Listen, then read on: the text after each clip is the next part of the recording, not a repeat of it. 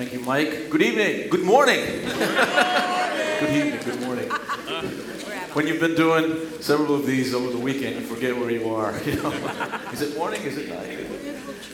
Well, uh, before we get into the word, uh, how many were at the uh, missions night uh, about a week ago? Missions night. Were you blessed by that? Um, I certainly was. But in line with that, um, our Swaziland team, which was part of the uh, several teams that were in the Obi room uh, that were representing our missions initiative, the Swaziland team is putting on a concert tonight at 6 p.m. at the Hermosa Beach Community Center. 6 p.m. If you're available, go out there and support them. They they put it together. They put together several groups, and uh, so I'm sure you'll be blessed. Uh, I just wanted to give a plug for them because we believe in missions. Amen. Amen. Amen. Amen. Amen. Okay, so today we are concluding our summer of Psalm series, Hearts Poured Up, and. Uh, my goal today was really to just kind of give you a, a flyover, like a remember the election flyover view of the Psalms. It's not going to be totally in depth. The Psalms is, is it's just a prolific compilation of books, and uh, they were compiled over 600 to 1,000 years. But the way they're arranged is, I believe, miraculous. I don't believe it's by coincidence. And when you read through them, you get to see certain themes that just come out at you. And so I'm going to really touch on two of those this morning. Um, out of all the books in the Bible, the book of Psalms is the most read across the board by people in general. And there are several reasons for that, um, but I think the most prominent one is the fact that many of the situations that are depicted in the Psalms match our own experiences. Would you agree? Oh, yeah. You know, the, just the, the imagery, uh, the, uh, the metaphors, they, they just reflect what we go through in life. Experiences of heartache, failure, loss, tragedy, to those of joy and gladness.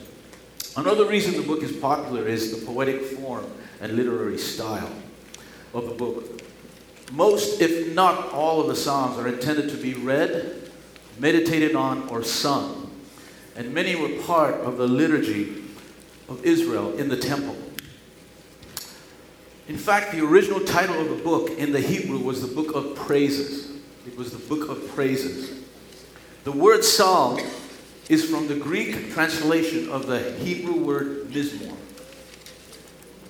It's from the Greek translation of the Hebrew word mizmor, which means a song accompanied by stringed instruments. Yay for the string players, guitar players, piano players, acoustic piano. It is used 57 times in the ancient Hebrew. And uh, we have examples of that.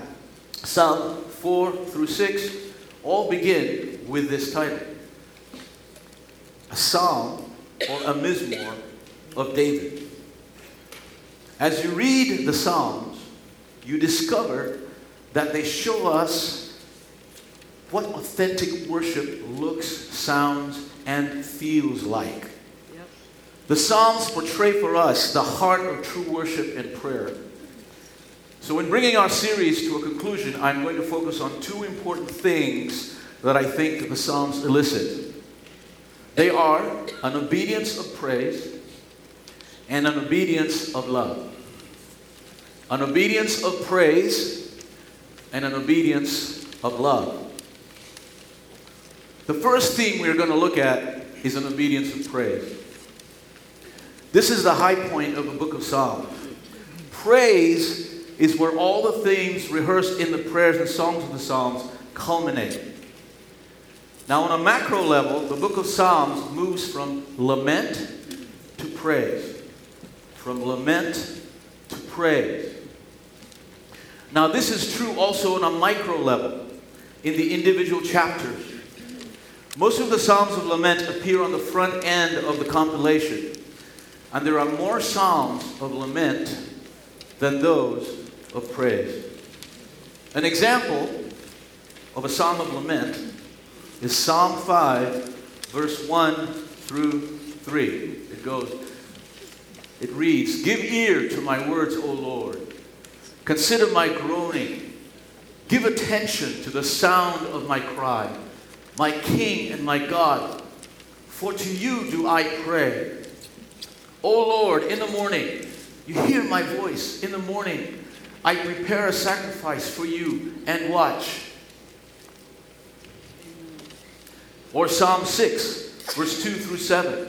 It says, Be gracious to me, O Lord, for I am languishing. Heal me, O Lord, for my bones are troubled. My soul also is greatly troubled, but you, O Lord, how long? Turn, O Lord, deliver me, deliver my life, save me from for the sake of your steadfast love. For in death there is no remembrance of you. In Sheol, who will give you praise?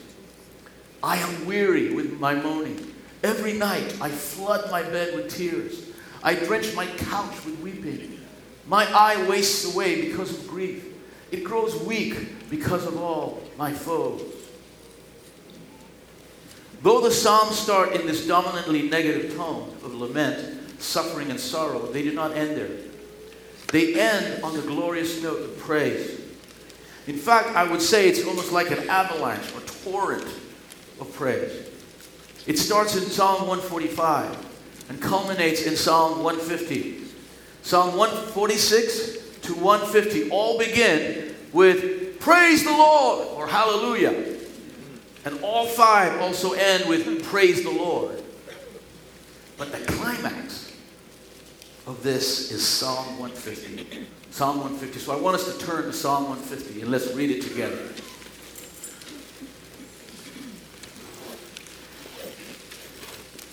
Praise the Lord. Praise God in His sanctuary. Praise Him in His mighty heavens.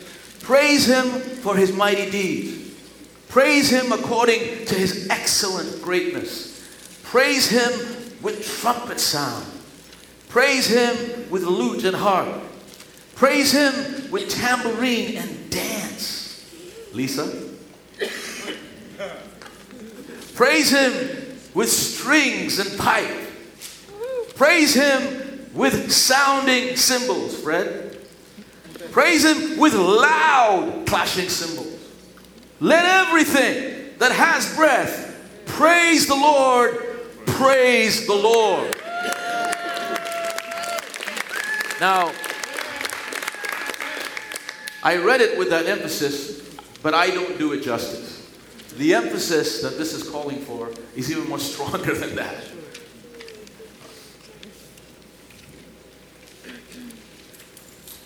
Notice that in this psalm, Psalm 150, praise is commanded 13 times, and every line contains the verb praise. And then the last line literally shouts, Let everything that hath breath praise the Lord. It's like the grand finale in a fireworks show or symphony concert. How many have been to the Hollywood Bowl? John Williams, the fireworks, you've seen that? It's kind of like that. The Galaxy game? the Galaxy game, yes, absolutely. How many here love classical music? You love classical music? You've been to a symphony, okay? You know that in classical music there are usually four movements, usually. I'm talking about classical, not modern, okay? Modern, they get all weird they get on. but in classical music, they have four movements. The first movement usually has the theme, right? Has the theme. You hear the theme, oh, that's the theme. Then the second movement is called the andante movement, which is kind of slower and kind of gets boring. You wonder, where is this going? and then the third movement, kind of picks up. Sometimes called the minuet or allegro movement. It picks up, right? Oh, things are getting more exciting. Things are getting exciting. Then the fourth movement, kaboom, you hear that theme you heard in the beginning, but this time it's got everything going. I mean, the brass, the strings are going, and then there's the big finale, right? the Psalms are like that. When you read through the Psalms, you have this kind of movement that starts off with lament but ends with praise. Um, one of my favorite symphonies is Beethoven's Fifth, right? Ta ta ta ta, ta ta ta ta, right, Sterling?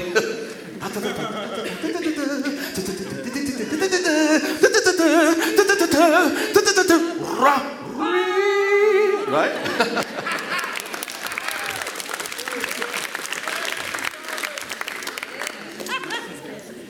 but I, how many love Beethoven? You love Beethoven, right? You love Beethoven. I love Beethoven. But my favorite composer, bar none, is Bach. Bach. Bach is just unbelievable. Did you know he was a Christian? Oh, yeah. And he, he actually signed every piece of composition to the glory of God when he wrote it. To every, everyone he wrote it to the glory of God. But anyway. So this dynamic we see in the Psalms moving from lamentation to praise is very much like a symphony. But it's also very instructive for our own worship. For one, it teaches us that worship can be a time to bring our troubles, our burdens, our sorrows, our doubts and fears to God. We can bring our burdens. We can unburden ourselves. When we come to worship, it's okay. It's okay to, you know, during the worship service here, to express to God honestly how you are doing and to bring those burdens and to lay them at, foot of the cross. That's what the Psalms teaches us. The second thing it teaches us is that our suffering and hardships are brought into right perspective when we view them in light of the truth of who God is and what He has done for us. So, all these trials, all these sufferings, the Psalms show us that, man, whatever I'm going through, God is in control. God is with me. God has this. That this is not all for nothing. That God, that this is just a season. How many of you witnessed the solar eclipse last Monday? Wasn't it something? On TV, right? Yeah. But for those that were in the 75 mile wide area of totality, the sun, know, the mighty star in our solar system that is 96 million miles away and is a massive fireball of hydrogen and helium with a busy, bazillion nuclear explosions going on it, right? Um, being obscured by our humble moon for a little longer than two minutes. The praise of God, church, the confession of who He is and what He has done should eclipse the light and momentary trials that seem huge and interminable. But in the light of who God is, are fleeting and momentary. Amen? Amen. The third thing the Psalms teach is, us, is that they teach us not to stay in lament, but to eventually move on to praise and thanksgiving. They teach us not to stay there. They teach us to move on to praise and thanksgiving. As we consider the faithfulness of God to us, as we recount His mercies, His provision, His love, no matter what our situation is, we are guided by the Psalms, even during our valleys, to respond with acknowledging God in praise. Amen? Amen? Now, a good example of a psalm that has this dynamic of lament to praise is Psalm 13. So we're going to read from Psalm 13. Psalm 13, verse 3 through 6. It starts off this way How long, O Lord? How many of you felt that way? Okay, you felt that way? Will you forget me forever? How long will you hide your face from me? How long must I take counsel in my soul and have sorrow in my heart all the day? How long shall my enemy or my cancer or whatever you want to put in there be exalted over me?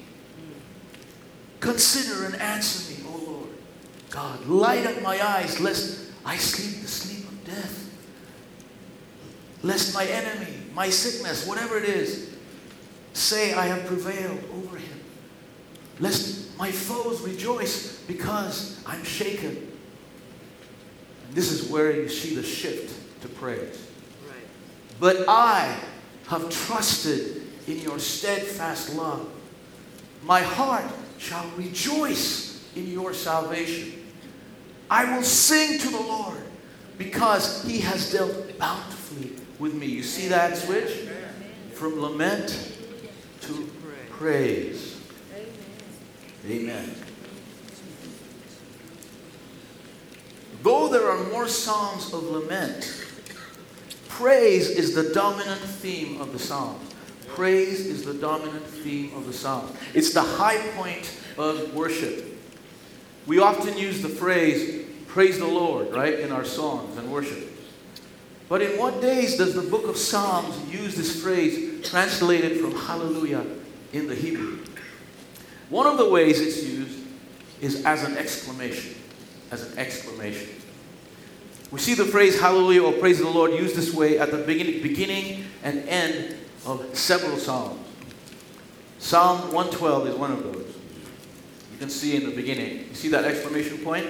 So it starts off, Praise the Lord! Then it goes into the rest of the psalm. Blessed is the man who fears the Lord, who greatly delights in his commands.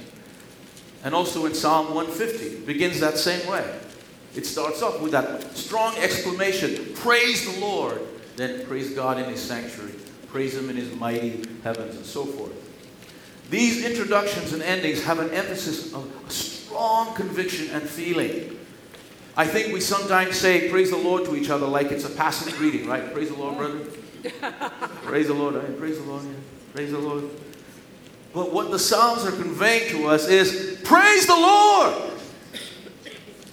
Praise the Lord. Amen. I'm not even doing it justice. okay? That's what the Psalms are saying. Hallelujah! Every time you see that exclamation. A second way it's used, and most frequently, by the way, is in the form of a command. We are actually being commanded to praise. When the Psalms command us to praise, they also show us the appropriate response to that command. And that is that we acknowledge God for who He is and what He's done. We recount what He has done in the history of our salvation. Praising is also confessing what God has accomplished in our lives. It's our testimony in song.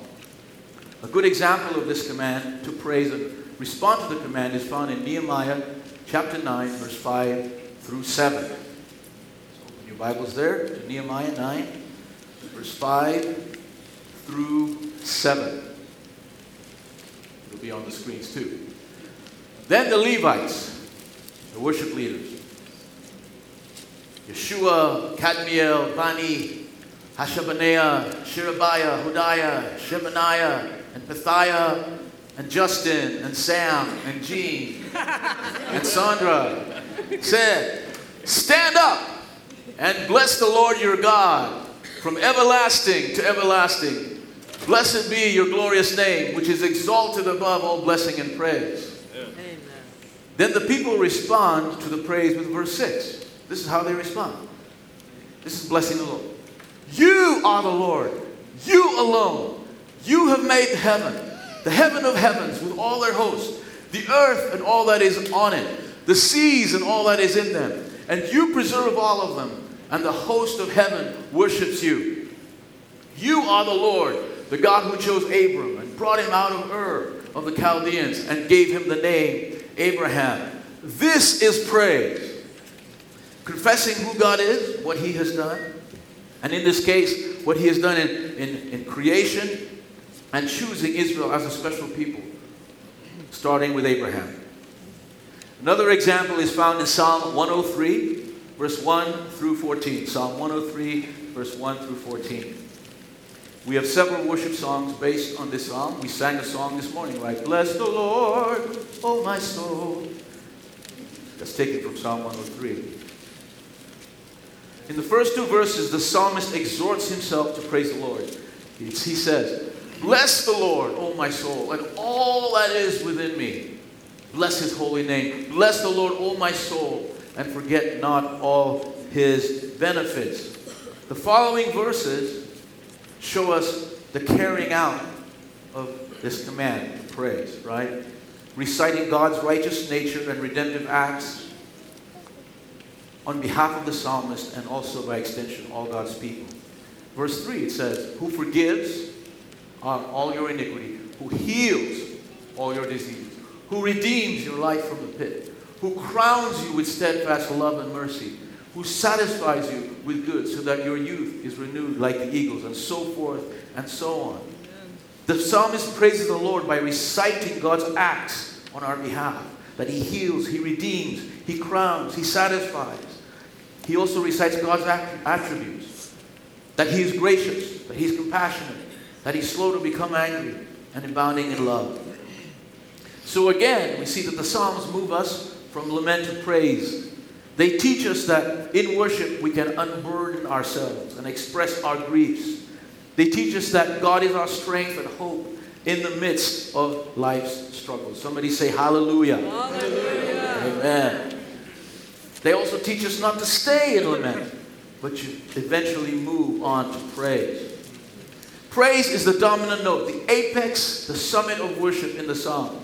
And that is why we start and end our services with praise. But I think that our obedience in worship sometimes is lethargic. I really do. Uh, it gets anemic, especially in this area of praise. Would you agree? Yes. yes. I want us to consider one more thing in, that I think is the solution to anemic praise. If you've been like, man, I'm just not feeling it, I'm, you know, in terms of my praise of God, I hope this will help you. And I, it's found in several Psalms. And I still think it's an important theme to grasp. And that is an obedience that is motivated by love for God. An obedience of love. In Psalm 119, verse 97, it says, Oh, how I love your law. It is my meditation all the day. Verse 113 and 163 of the same psalm, it says, I love your law. And verse 165, it says, Great peace have those who love your law. Nothing can make them stumble. Another way the psalmist expresses this relationship is in the phrase or the language to delight in. To delight in. Looking again in Psalm 119, verse 16, it says, I will delight in your statutes. I will not forget your word. Verse 35, lead me in the path of your commandments, for I delight in it. Verse 47, for I find my delight in your commandments, which I love. Verse 92 If your law had not been my delight, I would have perished in my affliction. If we love God, we then by default will love His commands, His instruction. His word will be our delight. Amen? Jesus says this. He amplifies this in John chapter 14, verse 15. If you love me, you will keep my commandments. John 15:10 says, "If you keep my commandments, you will abide in my love, just as I have kept my Father's commandments and abide in his love." So the keeping of God's instruction is evidence that we love. It's proof in the pudding. But this is not just simply love that is out of bare duty. It's not just a mechanical kind of thing. This obedience involves not only our will, but our whole heart, our emotions, our mind, our body, literally our whole being. You all know the greatest commandment love the Lord your God with about half of your heart, with a little bit of your soul, with a tiny bit of your mind with a little sprinkling of your strength. What does it say? Love the Lord your God with all. All. With all your heart. Wholehearted devotion. How many of you parents? Parents, I'm a parent. And uh, most of us love it when our kids obey, right? Actually, we're amazed when they do that. Just getting to the first stage in obedience is a blessing, right? Amen. But when they go the extra mile and exhibit a voluntary, unprovoked act of obedience out of love, we probably like go, wow, That's, that's unusual. I'll give you an illustration. Johnny comes home, and you know he hates doing the dishes, right? And if he does them, it's usually reluctantly and out of coercion or duty or by reminder. Oh, by the way, remember your chores. You got to do the dishes. And he goes, oh, uh, yeah, yeah. Okay, okay, mom, right? But out of the blue, without telling you, or you reminding him, he goes and takes care of the dishes, cleans the counter and the table, as well as sweeps the floor, and then comes to you and says, Is there anything else you want me to do, Mom? you, you go, you go, what do you want? yes, how much? Who are you? But if this was repeated day after day with no expectation of reward, you would probably be like, This is amazing. This is amazing. You'd probably talk about them to your neighbors. Have you checked out Johnny lately? What's going on with it, right? So, in a sense, your love, your investment in that child would be glorified, right? It would be glorified. It would be like, wow, look what's happening. All my investment, all the time I've put in to try and train this child, I'm seeing the dividend. I'm seeing a blessing here. The same way with God, we glorify Him and His love for us by responding in loving obedience. That is from the heart. That is from the heart. And as a result, our lives are blessed with His peace. We read in Psalm 119 again, verse 165 Great peace of those who love your law or your word. Nothing can make them stumble. Now, some may be wondering how this kind of obedience is generated and maintained. How do you maintain that kind of obedience, this kind of response? It's revealed in the same psalm, Psalm 119, verses 2, 6, 9, 10, and 11. Let's read them together. It says, Blessed are those who keep his testimonies, who seek him. Again, you see here with their whole heart. Verse 6 Then I shall not be put to shame, having my eyes fixed on your commandments. Then, verse 9 How can a young man, young men really pay attention to this, how can a young man keep his way pure? By guarding it according to your word. Verse 10 With my whole heart I seek you. Let me not wander from your commandments. Verse 11 I have stored up your word in my heart that I might not sin against you. Notice how the actions that protect us against lethargy and disobedience are linked to the way we seek Him. The way we seek Him. Seek Him, right? Verse 2. Fix your eyes, verse 6, on His commandments. Guard your way according to His commandments, verse 9.